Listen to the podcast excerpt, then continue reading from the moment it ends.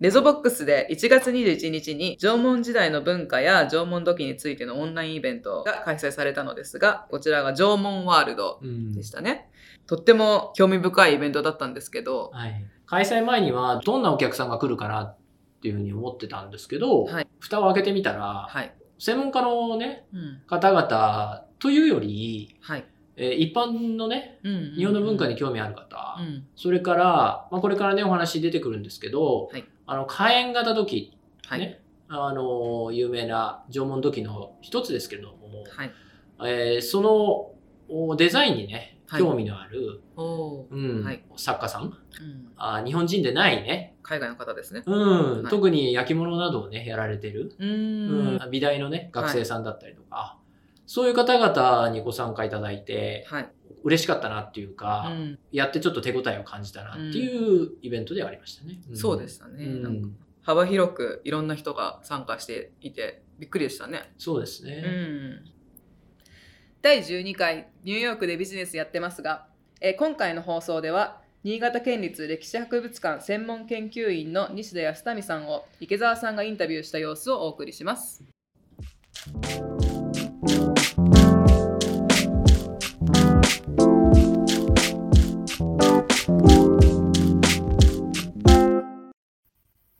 西田さん、こんにちは。こんにちは。イベントの方ご参加いただき誠にありがとうございました。いや、こちらこそ楽しかったです。ありがとうございます。西田さんには1時間以上にわたり縄文時代また縄文土器など広範囲に深いお話をしていただきまして、まあ、イベントに参加いただいたお客さんもね、本当に満足されていらっしゃるご様子だったと思います。よかったです。はい。早速なんですけれども、専門研究員として西田さん長年お仕事されてらっしゃると思うんですけれども、博物館についてご説明いただければと思います。はい。と、新潟県立歴史博物館と言いまして、えー、ちょうど2000年のオープンなんですね。えー20世紀最後の年に、えーオープンしておりますけれども、一般的なあの県立の博物館ということになれば、県の歴史を、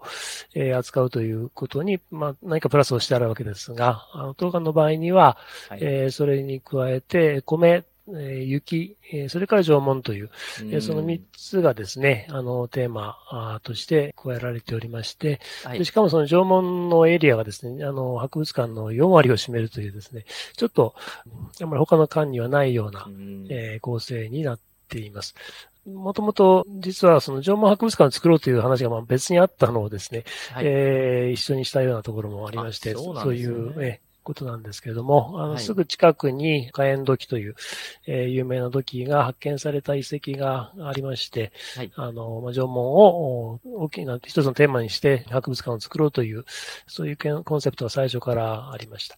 なるほど。えー土器とか、えー遺物自体はそれほど県は持っていなくて、あの市町村が実はたくさん持ってるんですけど、県の持ち物はそれほどない中で、まあ、どういうふうに作っていこうかということで、もう原寸大の当時のジオラマを作ろうという、ここであまりやったことないことに、まチャレンジをして、あのそれが今お客様の大変人気を読んでるというようなところかと思います。はい。我々もこのイベントでご一緒させていただく前に、縄文土器について情報を集めていく中で、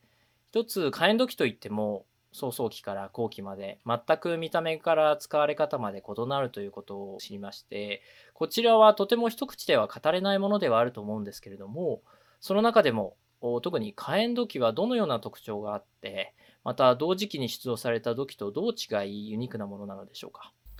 今、あの、縄文土器というのは、あの、日本列島で、まあ、土器が作られ始めた段階から、稲作が始まるまでの、えー非常に長い期間で1万年を超える期間を、まあ、縄文時代と呼び、そのはい間に使われた時を縄文土器と呼んでおりまして、はい。で、いわゆる火炎土器というのは使われたのはその中の、あの、ほんの数百年なんですね。えー今から5000年ぐらい前の段階の土器を言っています。で、まあ、当初は、あの、どちらかというと、あの非常に単純な、あの、バケツのような形をした土器ですとか、あるいはとんがり底の土器などがあって、はい。えー主に縄を転がしたり、表面に何かを転がして、えー模様をつけるというのが非常に長い時間があって、ちょうどその5000年ぐらい前に非常にあの、えー凹凸の目立つですね、非常にダイナミックなスタイルの土器が使われる時代があったんですね。で、はいその時に、えー新潟県を、今の新潟県の、えー領域で、えーよく作られてたのが、今私たちが火炎土器と呼んでいる、えー土器になります。うんで、その他の地域にも同じように、あの、立体的な模様を持つ、えー土器も作られておりまして、長野県にも非常にあの、あの、有名な土器はあるんですが、ええ。えーまあ、多分これはネーミングも良かったんだと思いますけれども、はい。あの、火炎土器というのは非常にまあインパクトがあるということで、あの、今はその縄文土器の代表格のように、まあ、言われているということにはなりますね。はい。えーただその、その当時の人たちが全部あのタイプのものを使っていた、あの、突起がすごくあの突き出て、まあ、使い勝手の悪いような土器なんですけど、それだけがあったわけじゃなくて、もっと単純なタイプのあものも併用しておりましてね、あの、ある意味でちょっと特別扱いをされた、えー土器群だったというふうには考えてはおります。ちなみに現在博物館の方では何点ぐらいの火炎土器が展示されているのでしょうか？と今はあの実物ではないんですけど、えー、と火炎時のコーナーは、えー、と100ぐらいあると思うんですけどね、えー県内およびその、えー同じような時期の、えー県外のものを含めて展示をしております。はいまあ、イベントでも西田さん自ら Google のビューを使ってですね、館内のご案内をしていただきましたけれども、本当にジオラマが詳細にまた大きくですね、作られておりまして、これもお客様一回入られたら何時間も出れないんじゃないかと いうぐらいすごくしっかり作られているなという印象だったんですけれども、はい。ですね。あの、5000年前という、とりあえずそういう設定なんですけれども、中期、まあ環境は今とあんまり変わらないんですが、四季の、えーそれぞれの人々の営みというのが、えー再現をされているということになりますね。いろんなあの工学だけではなくて、自然史えーだとか、はい。民族史の人方、まあいろんな方が関わっていただいたので、専門家が見てもですね、まああるいは専門家が見た方がですね、こだわりがあるんではないかと思っておりますけど、ここは一見見逃しそうだが、ぜひ見てもらいたいというこだわりのポイントがありましたら、ぜひ教えていただけますでしょうか？まあ見ても気がつかないところっていうんですかね、そういう話になるんですけど、はい。まあ自然史の、はい。あの、先生が、かなりこだわって作っていてですね、あのえまあ、ここに、まあ剥製はないんだけども、あの、その動物が存在したことを示すために、ここにその爪痕をつけておこうよとかね、なるほど。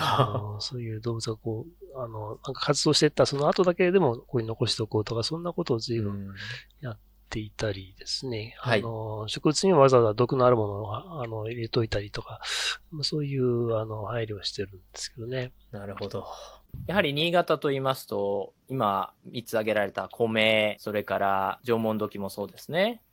雪というところですけれども、やはりこの3つというのは相互にこう影響し合うといいますか、新潟の文化というものを作っていく上で必要不可欠というものでしょそうですね。まあ、自然条件があって、まあ、それに合わせて、まあ、人々がそれに適したまあ暮らし方などを選択していきますのでね、あの、非常に大きいと思いますよね。う。はい。こちらの博物館には、こう海外からのお客様というのは、年間どのくらいいらっしゃるんでしょうか？新潟自体に外国人を呼び込む、今あんまりところがないというところもありますので、多分、はい。あの、1000、1000は行ってないんじゃないかというふうに思いますけどね。はい。うん。あの非常にね、魅力的なイベントだったというふうに、今回もお客様もね、おっしゃられていて、まだまだですね、興味を持ってくださるお客様、非常に多いと思うので、えはい。我々としても、やはりどうですね、こう博物館を紹介していこうかっていうところにちょっと考えていたというところもあって、今回ね、お声掛けさせていただいたというところもあるんですけれども、ありがとうございました。はい。はい。まあ、そこでですね、えー我々もちょっと、おびっくりしましたと言いますか、実際に博物館について語っていただくという中でもですね、なかなか英語にこう流暢な研究員の方っていうのも少ない中、同博物館にはですね、西田さんがいらっしゃるというところで、本当にご経歴から研究領域も素晴らしい、幅広くというところで、また、それだけでなく、英語でイベントをしていただけるというところで、我々としてはぴったり、弊社のイベントのお客様は、やはりほとんどのお客様が英語を話されるう方々ですので、うんでえーはい。あの、実はですね、石田さんは、私の高校の先輩でもありまして、はいはい。えーイベント後にですね、あの、博物館の館長の方から、えー教えていただきまして、お、なんでもっと早く 教えていただかなかったのかなというふうに 思ったぐらいなんですけれども、じゃあ東京のご出身というね、あの、父は割とその転勤族だったので、まあ、たまたまその中高時代には、まあ、東京に住んでたという、えー、ぐらいなんでしょああ、う。そうですけどね。かはい。でも、新潟は、あの、就職して初めて来たというところですね。なるほど、なるほど。あの、もしよろしければ、ご経歴からどのような研究をしてこられたのか、また、この博物館でのご自身の業務内容などについてお話しいただければと思います。はい。えー東京で高校出まして、大学では、最初まあ歴史に興味があったぐらいだったんですけれども、あの、はい。まあ専門を決めなければならない段になって、まあ文化人類学にしようか、考古学にしようかという、えーちょっと二択が、ちょっと悩んだ時期もあったんですけれども、おはい。どちらかでその何かその出てきたものに何かを語らせるという、そういうところに興味を、っていうかなうん魅力を感じて、まあ考古学をお選んだんですね。で、まあ最初はその文明の起源とかそういうなんか壮大なことにとてもあの、惹かれたんですけど、あの、ちょっと面白いえーもんで、その、最初にこう、えー発掘したところにこう、あの、のめり込む人が結構多くて、そういう刷り込みみたいなのがありましてね。私はどうもその縄文の遺跡を掘ったところから、あの、ずっとそこに興味を惹かれてしまって、進学した当初と違うテーマで、結局は卒論を書いて、そのままずっと縄文土器というものにこだわって、えーいろんな研究をしてきたんですが、あの、最初に言いましたように、ものに、えーから何を引き出すかというところに興味があったので、どちらかというと、えー理化学的な、あの、分析方法を応用して、うんいろんなものが復元できたらということが、多分今までずっと主にやってきたことになっているかと思います。で、まあ、いろんな材料の研究をしてみたり、実際に何を煮炊きしていたのかというのを、まあ、染み込んだ化学成分からですね、まあ、分析してというようなことをやってみたりというようなことを、まあ、はい続けてきたという、えーことでしょうかね。はい。うーん、実際に縄文時代の方々はどのようなものを煮炊きされてたんでしょうか？と今の分析のレベルだと、あの、大まかに、えー動物性のものだとか、植物性のものだとかというところを、あの、一つ判断する方法と、それから、あの、油を抽出して、それが何に由来するものかという、はいえー研究もあるんですけど、それでわかるのは、はいあの、魚なんですね。あの、海産物とか、魚そちらを、あの、はい。今のところは割と感度よくキャッチすることができていて、はい。意外なことに内陸の土器でもですね、魚のシグナルが出るものが非常に多いというのが今分かっていることなんですね。はいちょっと不思議なことなんですけど。そうですね。その当時はもちろん保存技術はそこまで発達していなかったはずなので、魚をどう内陸まで持っていったんでしょうか？そうですね。あの、一つはあの、鮭がですね、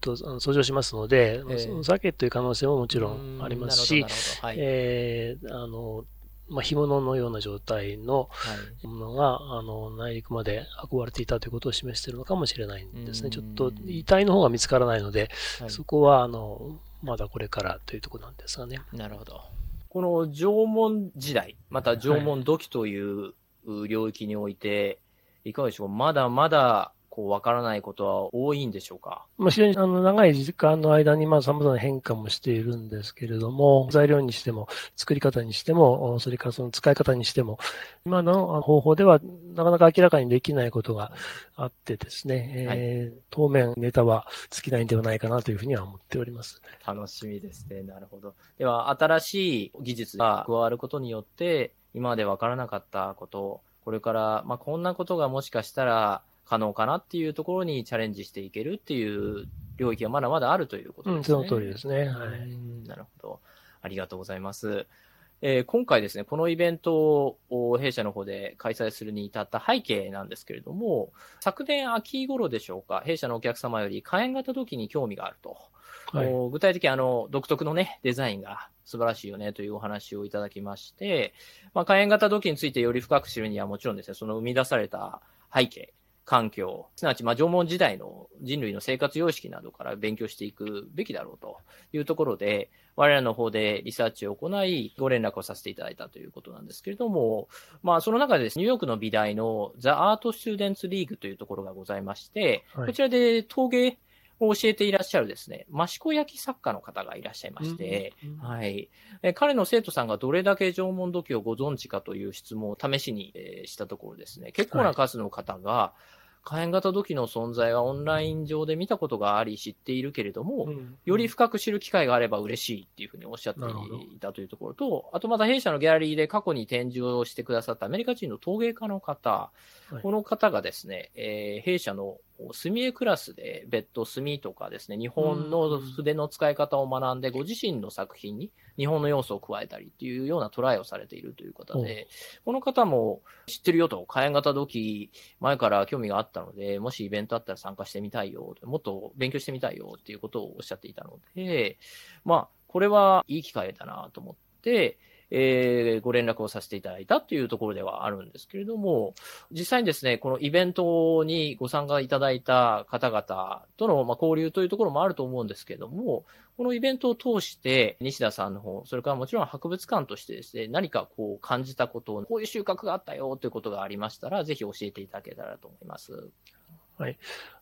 まあ、以前からですね、あの、当館の展示はストリートビューで見えますよというアナウンスを行っていたんですけれども、まあ、それを利用してあの展示解説をするというのは実はやったことがなかったんですねあそうなん。ですね。。はいい。で、私もこの、初めて行ってみたんですが、これだと、まああの、本当に現地でガイドしているのと、まあそれほど変わらないレベルのことができるんだなということが、まあ、改めて知ったというようなうんところで、あの別にね、あの、こちらに直接足を運べない方にも、あの、十分展示の内容をお伝えすることができるんだということも改めて、ねえー知ってよかったなと思いましたね。なるほど。今まで海外から来られたお客様に詳しい方がいらっしゃって、こう西田さん自らご説明をいただいたりとか、そういうことっていうのはああったんでしょうか？え、あの、それほど多くはないですけど、あうんの関心を持って、あのうちのホームページを見てですね、寄ったよっていうようなえー方にも何人かお会いしたことがありますね。ああなるほど。そちらはやはり考古学にご興味がある専門の方であったりとか、また何かこう特別土器であったりとか、またはあの縄文時代の生活様式であったりとか、そういうところにご興味が、どちらの方にこうより興味がある方多いでしょうか、はいまあ必ずしも、あの、えー、合格というわけではないようですね。うんあの、もちろん焼き物に興味ある方もいらっしゃいましたし、デデザイン全般に興味がある方もいらっしゃいましたし、様々だと思いましたけど。なるほど、なるほど。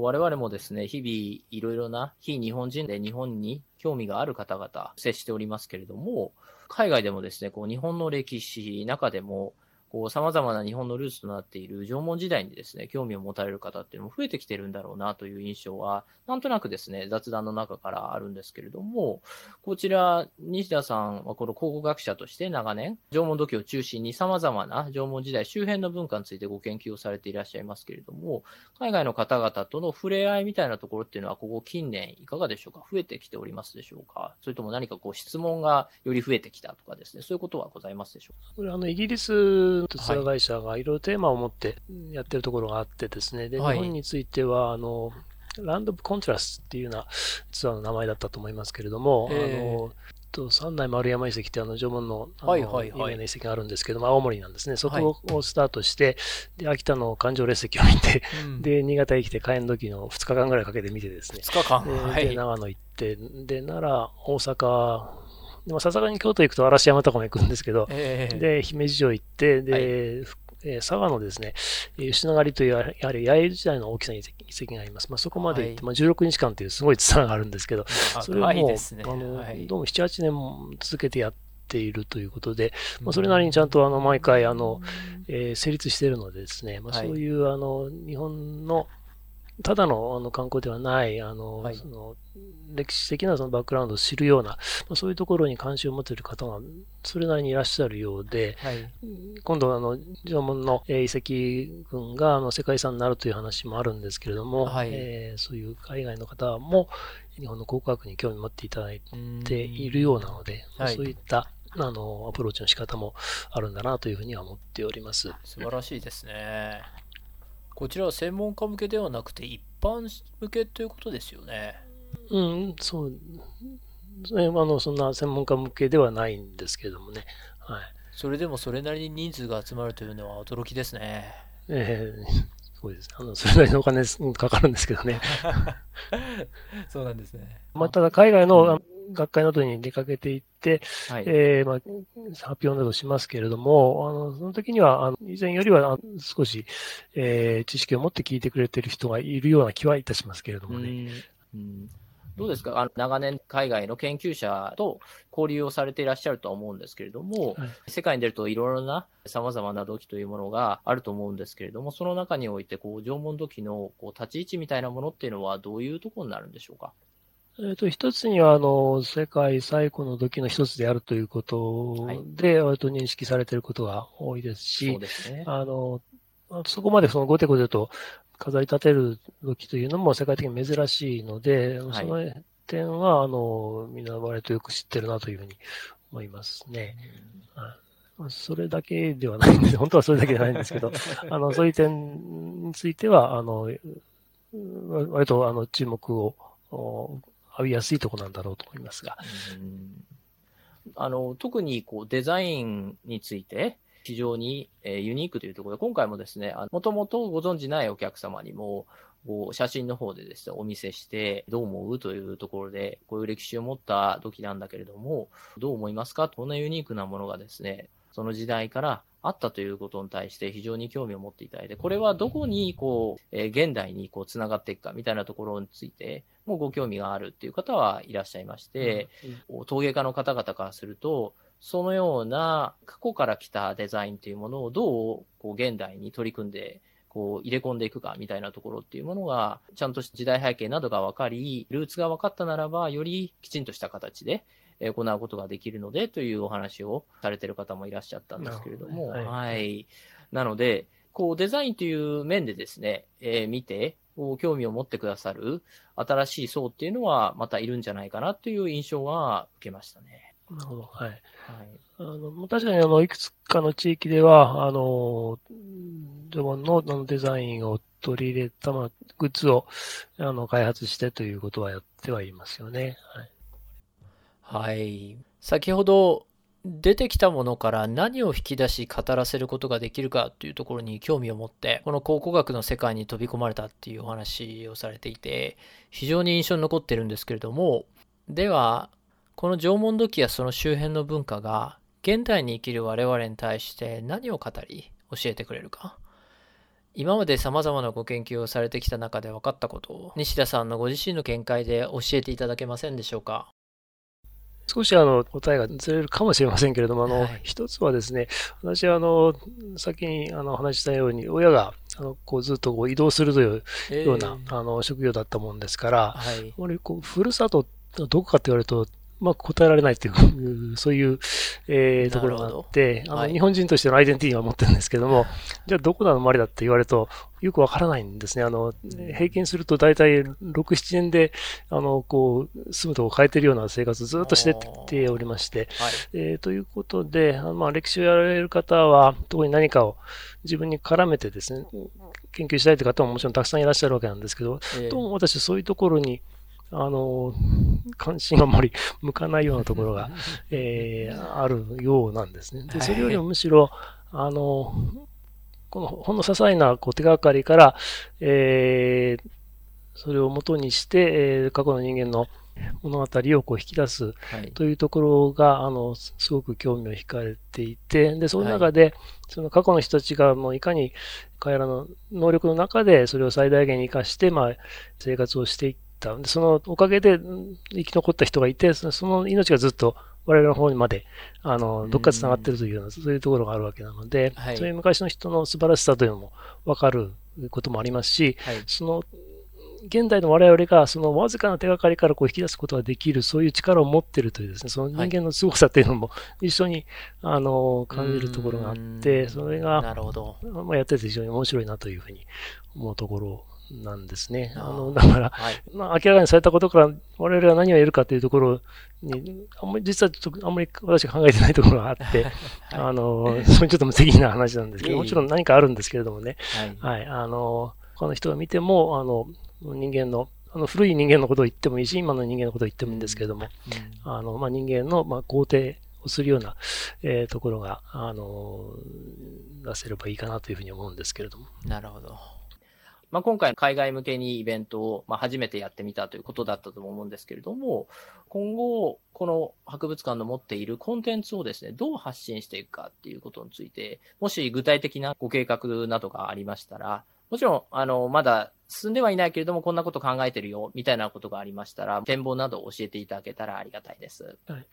あの、今回と同じようなスタイルになりますけれども、まあ、縄文と、それからまあ雪の、えー展示もまた、今回あの、皆さんに見ていただいてないですけれども、こちらもあの、非常に人気の高い内容なので、うんえー特にあの、海外の方には珍しい、今の日本ではあまり、実はあまり見えないような、昭和30年代の情景なんですけどもね、まあ、その二つについては、何か発信ができるだろうなという見通しは持っております。ちょっと雪の方の担当者には英語の担当の方がいないので、えー誰がやるかという問題はあるんですが、まあスケジュールを公開しておいて、まあ、そこに集まってくださいというような形で、えーうん例えばやってみるのはどうかなというのを、まあ、館長とは話をしているというようなところですね。素晴らしいですね。はい。で、やはりポイントは、おオンラインだけでは物足りないと。もちろんオンライン素晴らしい、初めのステップにはなると思うんですけれども、はい。やはり、あの、ジオラマ、あの広さでドンとですね、見たいっていう、う見ないと、本当の魅力は伝わらないっていうことかなとは思いますので、はい。ですね。あの、以前、あの、当館にはドイツからの、えーまあ、研究者を短期間で受け入れたことがあるんですが、あの、その人は、まあ、一応、うちのあの、ホームページを見て、どういう博物館かは、えー分かってきたつもりだったんですが、あれ、あの、ジオラマは実物大だということが分かってなかったんですねで、来てみてびっくりしたというようなことを言ってましたので、決して、あの、ちっちゃな模型ではなくて、その中に入り込めるんだというところが、まあ、ちょっとストリートビューだと人があんまり映ってないんですけど、そうういうスケールがもうちょっとわかるような形でもこちらアピールしていきたいなというふうには思っております。ん。なるほど、なるほど。あの、もしかしたらストリートビュー以外にも別途動画などを撮ってで、よりこう大きさがわかるような、スケール感がわかるような形のができたら素晴らしいですよね。そうですね。あと環境音もちょっと今回はお伝えできなかったので、うんはい。やはりあの空間に入って、えー目だけではなくて、音であったり、もしかしたら匂いであったりっていうところで、えー全体でその縄文時代にこう、なんて言いますか、タイムスリップすると言いますかそ、うね。はいそういうところに入れるのが一つの魅力ですよね、やはり。いやまあ他にはないところなので、はい。わかりました。あの、では、研究者のみならず、やはり一般の方にも多く来ていただきたいっていうところですよね。でもちろんそうですね。はい。うんこちらの方が大事かと思います。そうですね。では最後になりますが、今お話しいただいた博物館としての目標とは別に、西田さんご自身が今後どのようなことにチャレンジしていきたいと思ってらっしゃるか、個人的にとても興味がありまして、もしよろしければ教えていただけますでしょうか。えっ、と、うんもうちょっとあの、おかげればいろんなこと言うんですけど、そろそろ私も。いえいえ。あの、手腕に差し掛かってきてるので、あるんですけど、あの、そうですね。はいえーまあ、できれば、あの、もちろん、あの、何か、今まで知られてなかったことを明らかにするというのは、それなりに、あの、研究者としての醍醐味でもありますので、はい。えっ、と、今、あの、いろんな、いくつかのこうテーマにチャレンジはしておりますけれども、はい。まあ、あの、まあ、それだけではなくてね、なんか方法論として、こういうことをして、もうこんなことがわかるんだよという、そういうことを残していけば、ええまたまたあの次の研究者が、まあ、それを使ってさらに、うんあの、新たなことを発見していけるだろうというふうに思いますのでね、まあ、そんな貢献ができれば、あの、幸いだなというふうに思っております。我々も何か今後お手伝いができればと思っております。あありがとうございます。はい。また、イベントの機会がありましたら、お声掛けさせていただこうと思いますので、これからもぜひ、えーよろしくお願いいたします。はい、こちらこそよろしくお願いします。ありがとうございます。ありがとうございました。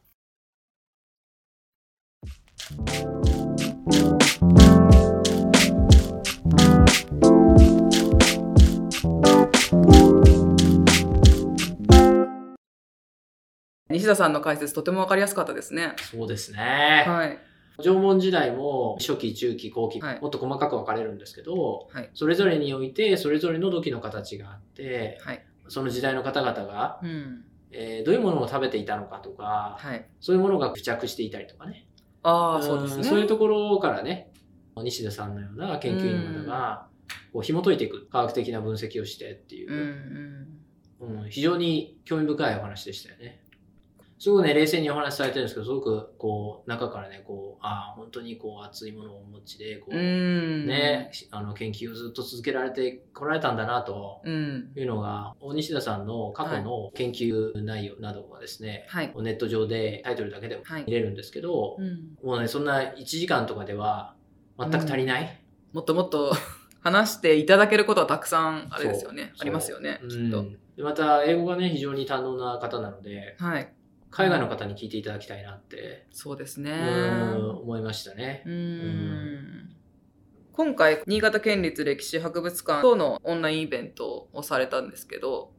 えっ、と、こういうのって初めてだったんですか？そうですね。今まで、あの、専門家のね、はい。方々、特にあの工芸士の方とか、はい。まあそれこそ飲食メーカーの方とか、はいアーティストの方とか、はいそういう方々にニューヨークにお越しいただいて、ううんちのね、ベースではい。いろんなレクチャーをね、やっていただいたりとかしたことはもう何百とあるんですけど、あ。はい。オンラインのイベントっていうところで、はい今までできなかったことができるようになった。うーん。っていうか気づけたっていう。そうです本当にそのお最たるものだったなっていうふうに思ってるんですけれども、今回イベントでははい館内ツアーはいをしました。はい。それに博物館の中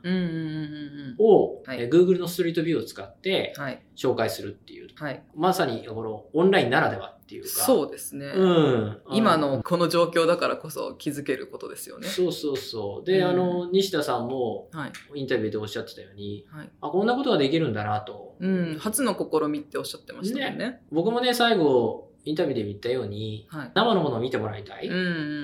そこの博物館に行ってもらって、はい。そこの空間に入ってもらって、はい。体で感じてもらいたいっていうのはあるんですけれども、そうですね。うんですが、やはりその前の一歩として、うん。うんじゃあ皆さんが日本に行って、新潟に行ってってね、うん。なかなか難しい時に、そうですね。うんうんこういう体験がオンラインでできるっていうのは、はい。貴重なんじゃないかなとそうですね。思うので、うんうんしかも専門のね、あの研究員の方が、はい。もう端から端まで、うん。もう語り尽くしてくださる。それはまあ全然1時間じゃ足りないわけですけど、今さっき話しした通り。でも、ね、これだけの解説を受けれるって、うん。本当に贅沢？そうですね。うん。なので、これからもね、こういう試みっていうのは続けていこうかなと思ってまして、うん、やっぱり博物館に働かれてる方そこの研究員の方に直接ね解説してもらいながら見るっていうのは全く違う経験だと思いますね。うん。それがこのアメリカと日本でこんな離れてるのにできるすごい時代ですね。うん。僕もね、こう年に数回ね、はい。日本に帰国するたびに、はい。こう地方を回って、はいこう自治体の方々とね、ミーティングっていうのをさせていただくんですけど、はい。必ずね、時間を見つけて、地域博物館、はい。例えばこう歴史資料館であったりとか、うん科学館であったり、はい。植物園であったり、はい。ね美術館であったりとか、うんうん。そういうところにね、伺わせていただいて、はいまあ中にはこう市役所の方々のご紹介で、館長さんであったりとか、はい。研究員の方とか学芸員の方に個人ツアーとかしていただいたりっていうこともあったりするんですけど、はい。こう今地域創生みたいなところで、うん地域の活性化っていうためには、はい。やはり目の前、経済的にこう、なんていうのかな、お金にならなければいけないっていうところがあるのはとてもよくわかるので、はい。これビジネスとして見やすい、はいはい。こう地域の特産品とか、うんうん。うんこの県ではこのイチゴが有名ですよとかね、あの、これを輸出したいですとか、そういうお話にどうしても入ってく。はいはい。で、それもよくわかるし、おそれらのね、はい。産品の、はい。えーニューヨークでのはい。プロモーションっていうところ、うん。反則活動っていうところをはい。今までいろいろとね、担当させていただいたんですけども、はい。僕も個人的に思うところなんですけど、はいこう文化って、はい。その土地の空気であったりとか、水であったりとか、はい。こう匂いであったりとか、時にもう湿度であって全てはい。があって初めうてん。そこに生まれるのうんで、うんうん。そのね、ニューヨークにそのままそのお単品のそのものをね、はい。持ってきて、これが本物ですよって、もちろんそのものの中に全てが凝縮されてたりするから、はい集約されてるからそこを紐解けばいいんだけれども、でも、うんやっぱりその周辺、はい。なんでそれが生まれたんだろうかとか、はそのものが生まれるまでの過程みたいなところって、いはい。その周りにある今さっき言ったような環境であったりとか、はい。風土であったりとか、はい。そういうところはがい。生み出す源泉だったりするので、うんうん。いきなり物を見せられたり、そうですね。食べさせられた外国人の方々に、うんなんで君わからないのって言っても、うんとか、外人はやっぱわかんねえよな、みたいなのは、はいやっぱり違うなと。それだけ伝えきれてないんだから、それはいきなり渡されたらわからないよな、とは思う。そうですね。で、表面的な美味しいとか美味しくないとか、はい美しいとはいか美しくないだけで終わるっていうのだと、そのうんもののもう本当に一部しか語れてない、ってうんいうのはすごく感じるところがあって、そうですね。やっぱりね、その周りまで全部含めて、これはここから来たんだと。うんこういう風な歴史の土台があって、はい。こういう環境ではい。このものは生まれた。そのものを君は今、はい。見てたり触ってたり、食べたりしてるんだよっていうのをね、うんで、そういう情報がどこに集まってるかっていうと、その地域の博物館なんですうん。よね。うん。やっぱりそれはね、難しいと思います。ね最後は人間そこに行かないと体験できないので、はい。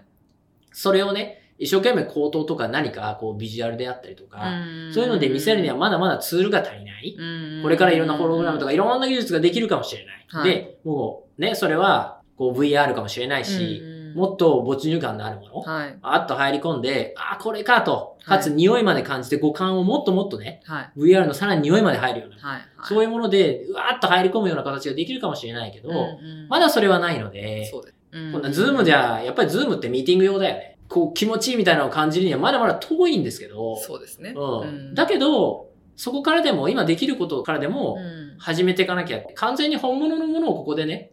うん全部100%のものをうん体験していただくっていうのは、今の現時点では無理だと思う。はい。じゃあ、僕らのやってる仕事の意味、それがないのかって言ったらそうではなくて、うん初めの一部はい。を知ってもらって、あ、じゃあ日本へ行こうと。うんうん僕としてはそれで日本に行って、より勉強してもらいたいっていうのがね、うんうんそのための、こう、足がかりっていうのに自分がなれればなと思って、この仕事をしているので、興味を持つきっかけですね。そうそうそうそう。ううんん。あとは、このイベントをね、うんもっとやっていこうと思ってる背景としては、はい。日本には本当に何千っていう、うんその地域博物館はい。があって、研究員の方が、その地域の研究をずーっとされていて、うん。もうありとあらゆるね、非常に深掘りされた、はい。また幅の広うんいコンテンツが博物館に残ってるわけなんですよ。海外の方々って、え、日本のこういうことに興味があるの？みたいな。これからも、ね。視点が違いますもんね。全然視点が違う、うん。うん僕らはそうそう、それも一つで僕らが思ったらまた違う風に見てたりとか、うん。うん。うん。それに触れるのがたまらないから、この僕もね、毎日ここで、はい。うん、こんな授業やってるっていうのもあったりするんですけど、はい。せっかくそういううん海外の方がいろんな視点で見れる、はいそういう素晴らしいコンテンツが、はいもうそこら中にうん。あるのに、はい。なかなか知っていただく機会がないっていうのはもったいないと思っていて、そうですね。あの、なんかすごく偉そうになるつもりは全くないんですけども、はい。僕がこれからもね、いろんな博物館にね、お声掛けさせていただく中で、はい。この機会をうん。ぜひね、使っていただいて、うんうん。お自分たちのコンテンツは、おブラジルのこんな人に興味が持たれてるんだとか、うんフランスのこんな人に興味持たれてるんだとか、はそういうふうに気づくきっかけになっていただきたいなってはい。思っていて、いやもちろんそんなの当然知ってるよって、そういうところもたくさんあると思うんですけど、うんうんうん。僕が入ることで、はい。もっといろんな方とおつなぎすることができると思っているまた新たな発見があったりね。そうそうそうそうするかもしれない。ですしね。うん、参加された方々との交流であったりとか、新たな世界をうん、日本の博物館側の方々もうん気づいていただけたら、うん。すごく嬉しいなと。まあ、ある意味ちょっと海外進出のようなね、はいはいはいうんはい。形、なるほど。うんはい。それがバーチャルでできるんだよっていうところ。うんうん僕個人としてはこの流れをより促進したいと思っていて、はい。例えば今回のイベントでうんニューヨークの学生さん、美大生ですね、はい。の方にご参加いただいたんですけれども、はいこういう方にですね、縄文土器のレプリカのようなものをお見せする、うん実際にですね、お見せする機会がもしあれば、はい。そのデザインをですね、はい。彼の作品にうん。組み込んでいただくことで、うんよりアメリカでですね、縄文土器というもののうん、このイメージみたいなものがうん、より他の形を通してですね、他のアートの形を通して、はい。えー伝わるような、うん。えーそのような流れが作れたらいいなと思ってますので、うん。あの、まだアイデアベースなんですけれどもうん、これからもですね、いろんな博物館の方々とお仕事する中で、はい。様々なその日本の文化のコアな部分であったりとか、そういうところを抽出したですね、はい。ものをこちらのニューヨークのうん。アーティストであったり、はいまたは同じようなですね、博物館の方々にですね、こう、汲み取っていただいて、うんそれをこちらの形で、うん。えー発表していくようなね、うん。何かそういう新しい動きができたらなとは思っております。また人それぞれその感性もまた違いますしね。おっしゃる通りですね。うん。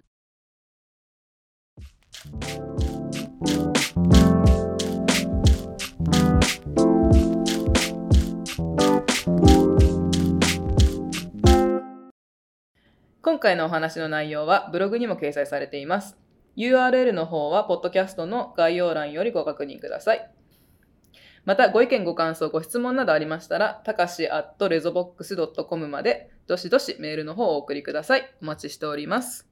それではまた次回お会いしましょう。ありがとうございました。ありがとうございました。